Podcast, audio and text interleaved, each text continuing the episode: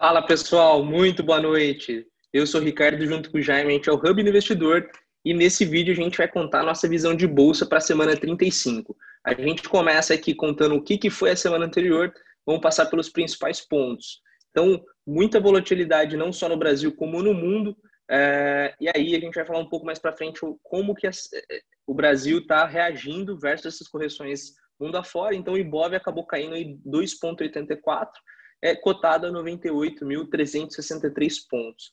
No câmbio, a mesma coisa, bastante volatilidade, apesar de fechar praticamente no mesmo nível, só subiu 0,33% a 5,32%, mas no intraday tinha bastante volatilidade.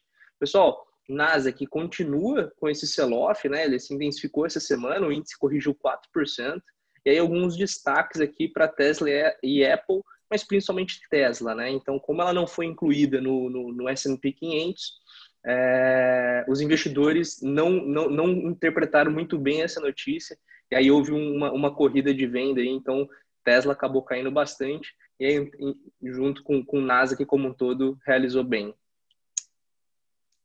Boa, pessoal, boa noite a todo mundo. Mais um panorama aqui, já tradicional para você se manter informado para começar bem a semana. É, na sexta-feira, o Bank of America revisou o PIB do Brasil, trouxe um relatório bem interessante, é, trazendo um cenário mais positivo do que o anterior, então prevendo uma, um encolhimento da economia de 4,9% contra uma prévia anterior de 5,7%. E a gente também teve bons dados no varejo, que animou bastante o mercado no dia que foi liberado os resultados, com alta de 5,2% contra o mês anterior. O impasse do Brexit continua pegando aí nas bolsas europeias, trazendo volatilidade. Resumindo, é, o Boris Johnson quer sair da, da, da, zona do euro, quebrando alguns acordos já previamente estabelecidos. Isso aí está gerando bastante confusão por lá. E por fim, China e Estados Unidos continuam aqui no nosso resumo da semana, com Trump novamente intensificando ataques contra a China numa possível até campanha política, né, sua bandeira eleitoral, inclusive aí é, falando que a, que a China vai ter até terça-feira agora para resolver a situação da venda da TikTok nos Estados Unidos e a China falando que prefere fechar a operação do que simplesmente entregar para qualquer outra empresa americana.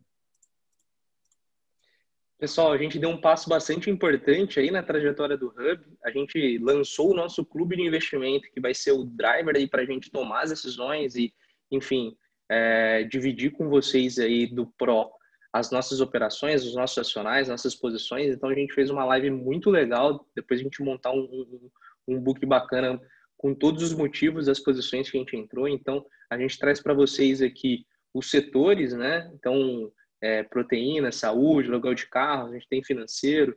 Aqui tem todo um pouco do, do, do da composição, né? o peso que, que esse setor tem na carteira. A gente está 70% comprado, a gente tem uma proteção aí, que a gente está shorteado, e a gente ainda tem 20% de caixa. Então, o Hub nos últimos 30 dias está caindo 3,2, o Ibov 2,2.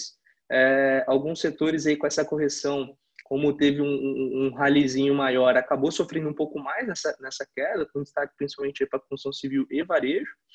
É, setor bancário, né, que a gente achou que fosse fundo, nem ele foi capaz de resistir à queda da bolsa, né? Então eles acabaram indo juntos, os bancos.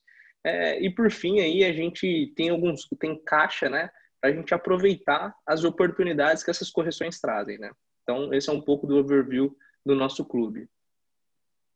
Legal, pessoal. Reforçando que o pessoal da, da comunidade do Hub Pro tem exclusividade a todas as operações que a gente faz, como eu citei no começo é, a gente aumentou nossa proteção durante a semana e a gente traz sempre em primeira mão para a galera do Hub Pro.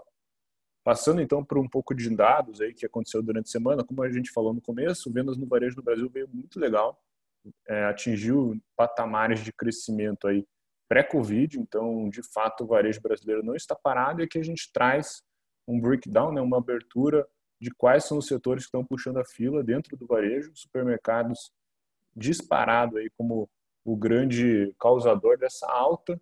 Entretanto, a gente vê farmacêuticos e perfumaria já no mesmo nível também do ano passado, móveis eletrodomésticos crescendo contra o ano anterior e vestuários e calçados ainda bastante abaixo do ano anterior.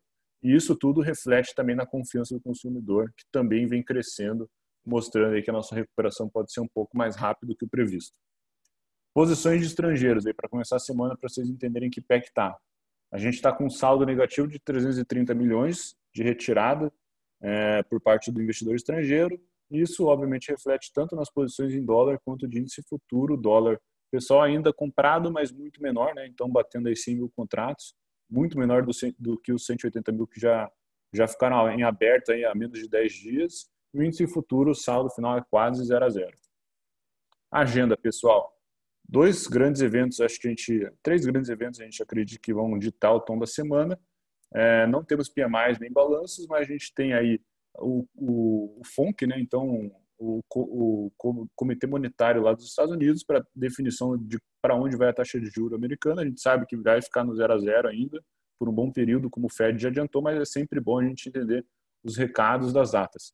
Mesma coisa aqui, a gente tem decisão do Copom sobre taxa de juros expectativa do mercado é que ela se mantenha a 2%, mas o mais importante é entender qual que é o drive, qual que é o recado que o Banco Central quer, quer passar sobre taxa de juros e inflação. Além disso, a gente também tem índice de atividade, né, o IBCBR, que é uma prévia é, do, do, do, PIB, então a gente vai sentir como está indo pela primeira vez o nosso terceiro trimestre no país. Análise gráfica, pessoal, a gente traz o Ibovespa semanal, então, depois de um longo período, né, a gente conta aqui, ó, são seis, sete semanas que a gente estava passando por uma lateralização entre 103 e 104 até 100.099, a gente perde aquele caixote que a gente fala com vocês todo dia, a gente perde é, o suporte inferior e fecha a semana a 98,300. O que, que isso quer dizer, né? Então, eu até tracei uma fibra mostrando um possível pivô de baixa, né? A gente foi até lá em cima, depois testou uma resistência, um, um suporte, por fim acabamos perdendo esse suporte. Esse pivô de baixa nos levaria a alvos de 96 e 900 e depois até um cenário mais catastrófico que não necessariamente a gente acredita, mas seria o movimento final até os 91 mil pontos. Então, semana negativa que foi marcada também por forte realização, realizações das bolsas lá fora, um volume é, ruim, né, abaixo da média, mas porque a gente teve um dia da semana menos dado o feriado. Olhando as médias, a gente perde a média de nove períodos, então, essa, essa média verde está agora para baixo do fechamento. A média de 50, que era um suporte relevante no passado, também foi perdido. E agora a gente tem a média de 21, que é uma média de médio prazo, né, 21 semanas, é quase metade de um ano, apontada para cima nos 94,900, que pode ser o próximo grande divisor de águas dessa bolsa. Boa, pessoal. Resumão aqui da semana 34 uma semana de bastante volatilidade com, com um sell-off intenso aí na, na, na, Nasdaq, né? O índice acabou caindo 4%.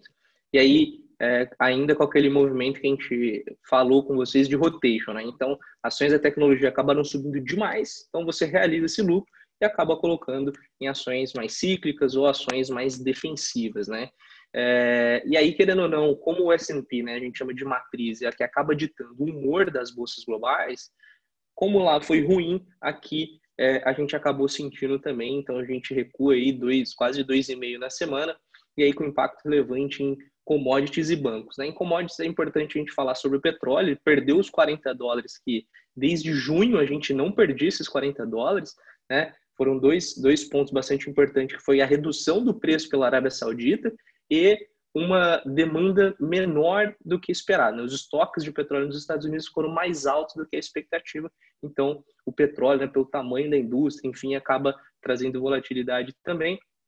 E a gente aí acabou perdendo esses 100 mil pontos. Então, o que, o, o que foi positivo, né? A Bank of America, um grande banco é, mundial e global, na sexta-feira re, revisitou positivamente os dados de expectativa do PIB brasileiro, né? Então, é, eles, eles tinham programado de cair 5,7 e aí revisaram aí para 4,9, que foi super legal. Inclusive os dados, né? A gente tem dados muito positivos no Brasil, seja de construção, seja de varejo, bastante aí animadores, né?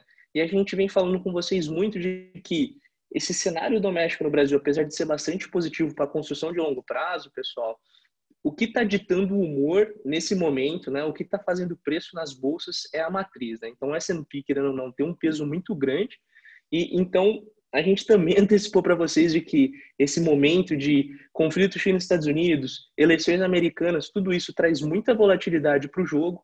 Então, é, o, o Ibovespa ali vai acabar sofrendo junto, né? No final também teve um ponto de indefinição entre republicanos e democratas em relação ao tamanho do incentivo que é, os americanos estão querendo aprovar, né? Republicanos falando algo em torno de 300 bi é, e democratas querendo algo de mais de trilhão de dólares. Então, essa briga aí estão deixando é, as negociações políticas congeladas nos Estados Unidos. Temos que ficar muito de olho aí em relação. O Trump está usando muito a China, né? Para numa pegada política também, né? Então, acho que o TikTok né, é o mais emblemático por dois motivos. Um, a China não vai querer vender o TikTok, já falou já. E número dois, pelo significado, né? Então, assim, o TikTok é o principal concorrente do Instagram e vem fazendo um sucesso muito grande no mundo todo.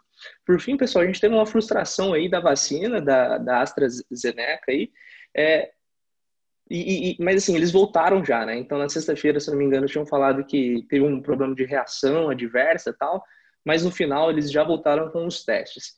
Por fim, a gente esperava uma clareza maior em relação ao futuro dos juros do, do, da zona do euro, né? Então, da, diferente do Fed, que já sinalizou que até 2022 dificilmente vai aumentar essa taxa de juros, a gente esperava a mesma coisa no, no discurso aí da, do Banco Central Europeu, o que acabou aí contribuindo com realização em praticamente no mundo todo.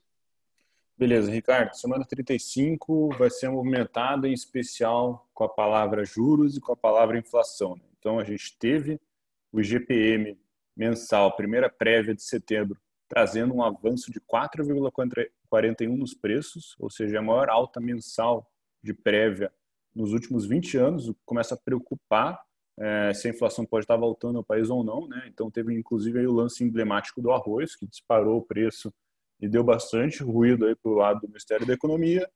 É, e a gente, casado a isso, vai ter a, o Copom. Né? Então, o Copom consenso de mercado é que se mantém os 2% de taxa, de taxa Selic, né? A gente provavelmente não tem mais espaço para cair, principalmente por causa da pressão de inflação e do câmbio. Entretanto, é, o que a gente mais quer ficar de olho, como a gente falou, é na, é na ata que vai sair, né? Qual o recado que o Roberto Campos Neto e o Banco Central vão passar sobre o futuro aí da nossa política monetária. Cenário parecido a gente tem nos Estados Unidos também com a reunião do FONC, que é o comitê monetário deles, também vão meter, é, vão, vão, vão continuar com a taxa a 0%, é, mas também a gente vai ficar de olho se tem algum recado diferente do que o Paulo falou recentemente no Jackson Hole. Outro ponto de atenção é o lance do Brexit, né? Então, as, na Europa eles estão respirando muito isso. Basicamente, a Bruxelas deu um ultimato ao Boris Johnson para que ele descarte os planos de anular alguns termos já estabelecidos no acordo. É, essa polêmica geopolítica também vai trazer volatilidade por lá. Dito todo esse cenário, a gente, apesar de ver bons fundamentos, principalmente na economia brasileira, né, alguns dados bons, a gente entende que sim, o mercado hoje ainda respira mais para baixo do que para cima. Né? A gente vê que a pressão vendedora está um pouco mais forte do que a pressão compradora. A gente reforçou com a galera do PRO, a gente aumentou nossa proteção. Aparentemente, esses 105 mil pontos no curto prazo é o topo de Bovespa, algo que a gente já tinha falado lá atrás para vocês. Mas também a gente não vê o pânico da bolsa na nossa, na nossa, na nossa visão, na nossa estratégia de curto prazo. Né? Tem gente que sim vê o pânico de 90 mil até para baixo, a gente não. Não é o cenário que a gente trabalha, mas a gente trabalha assim com um cenário que no fim do ano a gente imagina a bolsa nos 110, 120 mil pontos, é um pouco de consenso de mercado. A gente ainda tem 80 pregões até o final do ano, então talvez setembro seja um mês vermelho, como foi agosto também, não seria nada de anormal. Então, por isso, a gente entende que a lateralização deve continuar então é interessante sim manter um pouco de proteção aí, ter cautela, diversificar o portfólio para não perder os pontos que a gente já conquistou até agora. O que a gente queria trazer agora é justamente aquele último slide educacional que a gente fala de um tema específico que pegou fogo na semana. Para quem não sabe, teve aí o Tesouro Nacional realizou um dos maiores leilões da história em termos de risco, tá? Então foi muita LTN disponibilizada para investidores institucionais. Então, o que, é isso? Só para ficar claro na cabeça.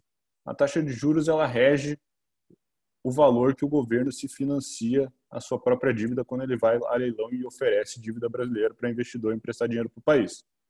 No curto prazo, na, na, as LTNs de curto prazo de 2022, 2023, 2021, elas venderam todas. Entretanto, as LTNs longas, que falam né, que é de 2024 para frente, até 2032, elas não tiveram um desempenho legal, ou seja, ficou teve mais oferta do que demanda. O investidor institucional não estava querendo topar emprestar dinheiro para o Brasil de longo prazo por taxas próximas a 2, 3%.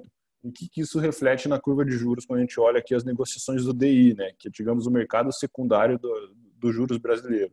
A gente vê uma super empinada da curva longa, que hoje já bate a 8,40, ou seja, o mercado já precifica uma taxa de juros brasileira no longo prazo, para daqui 10 anos, de 8%. Então, é bastante diferente dos 2% que a Selic hoje é ofertada ao mercado.